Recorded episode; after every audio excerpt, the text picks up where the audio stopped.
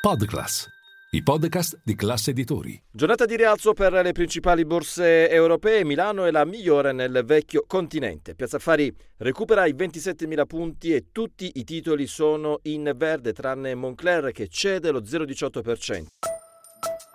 Linea mercati. In anteprima, con la redazione di Class CNBC, le notizie che muovono le borse internazionali. Tra i titoli migliori da segnalare Telecom Italia, il focus resta sul futuro della rete, il titolo chiude guadagnando oltre l'8%, bene anche tutto il comparto industriale e il comparto bancario a guidare i rialzi. C'è il titolo Unicredit che chiude vicino al più 5%.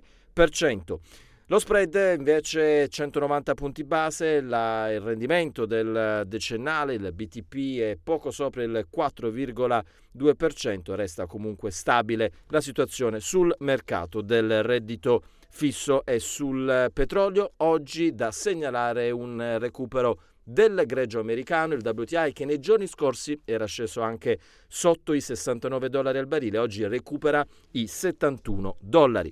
Tra le storie principali a livello macroeconomico, il lavoro negli Stati Uniti che batte ancora le attese. L'economia americana ha creato 253.000 posti di lavoro nel settore non agricolo ad aprile, battendo il consenso degli economisti che si aspettavano sia un aumento, ma fermo a 180.000 unità.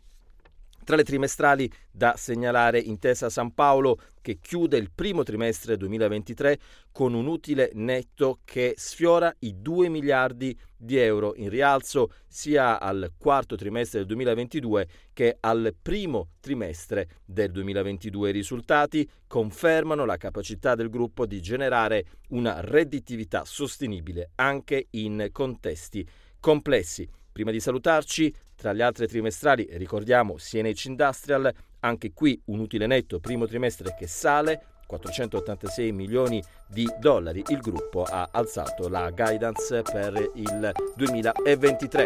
Ed è tutto, grazie per l'attenzione.